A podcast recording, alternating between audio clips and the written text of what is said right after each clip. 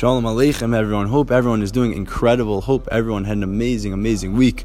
And hope everyone is very much looking forward to Shabbos Kodesh. This week's Parsha is Parshas Vayishlach.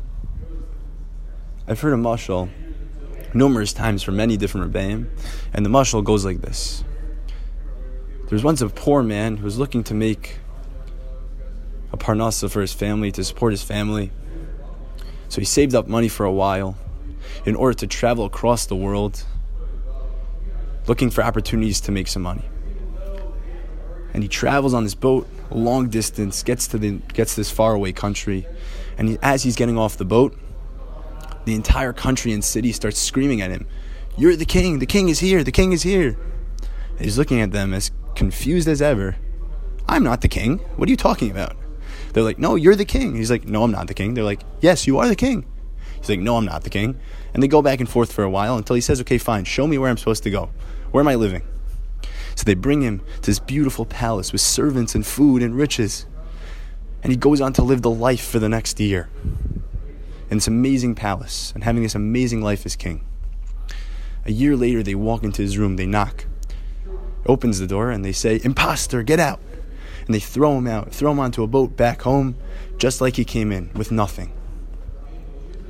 And this, this happens a number of times with, no, with a number of different people. They pick random people and have them in for a year as a king and throw them back home just like they came out. Until one person comes along. And this person gets off the boat. He has the same argument that everyone else had. I am the you're not I'm not the king, you are the king, I'm not the king. He says, Show me where to go. They show him to the palace. He gets to the palace and he's like, This isn't right. Something's off here. Something's off here. How am I supposed to take advantage of this time that I'm here? Why am I here? So he says the, he does the following. He says to his servants, "Send back all of the riches that I have. Build me a giant, beautiful palace at home, on the other side of the world, so my family and I will eventually be able to benefit from it." So that's what they do. They send the riches, they send food, they send everything back, the gold, and build for him a beautiful palace in his home. And a year later, they come in, they knock, and they say, Get out, you imposter. He's like, I'm ready to go. I'm ready to go. And they throw him on the boat. He goes back home, and he has this amazing palace with the same exact life that he had for that one year in the foreign country. So, now what's the Nimshal in this story? What's going on here? The first man the first man didn't take advantage of his first year. And what's that first year represent? That year that you get? It's Olam Hazeh. It's Olam Hazeh. And the first man didn't take advantage of it. He just relaxed and had a good time. He didn't know what he didn't do what he was supposed to do. He didn't save it for Olam Haba. He didn't use it for Olam Haba. However, the second guy understood that this wasn't it that there was another step to get, there was another place to go. I need to go back home. I need to prepare and help my family out. So, how am I going to do that? How am I going to do that? I'll send all the riches back. I'll prepare myself for Olam Haba. I'll build up my Olam Haba. And that's what he did. And that's what it's talking about. That's what this story is talking about. Now, how does this mashal, this incredible mashal, this yisodistic mashal, relate to the parsha? Perik Lamed Gimel Pasuk Zayin. The pasuk says the following: Yaakov Nasa Sukosa Vayivin Lo Bayis Ulimikneu Asa Sukos Alkein Karashim Hamakom Sukos. Yaakov travels to Sukos. He builds a house there, settles there, builds a sukkah for his for his animals. Therefore, the place is called Sukos. So the Chassam Sofer says something incredible, incredible that relates this pasuk to the mashal that I said. And he says the following: A sukkah, the sukkah that it says in the pasuk, it says sukosa, that represents olam hazeh. And when it says that Yaakov nasa sukosa, that Yaakov traveled in this world, and while he was traveling in this world, Vayiven lo bayis. And what's Vayiven lo bayis? He was building up his olam haba as he was traveling through this world. through this world, he was building up his Olam Haba. Vayiven lo Lobayis, the Chassam Sofer brings down, he says he made Torah Kavua. He did mitzvahs. He did Gemilas Chasadim. He built up his Olam Haba. He understood that a sukkah is a temporary dwelling like Olam Hazeh. Olam Hazeh is temporary. Like that year the man had. It was a temporary year. It wasn't forever. So he prepared for leave for his time to leave. And Yaakov understood that. Yaakov, Yaakov knew that. So he understood the difference. So he, while he was in this world, that's what Yaakov was about, preparing his Olam Haba. Preparing the next world, building up his bayis in Olam Haba. And that's what all of us have to understand. That this world, this Olam Hazeh, domeh l'prozdor, it's a hallway to Olam Haba. You don't set up shop in a hallway.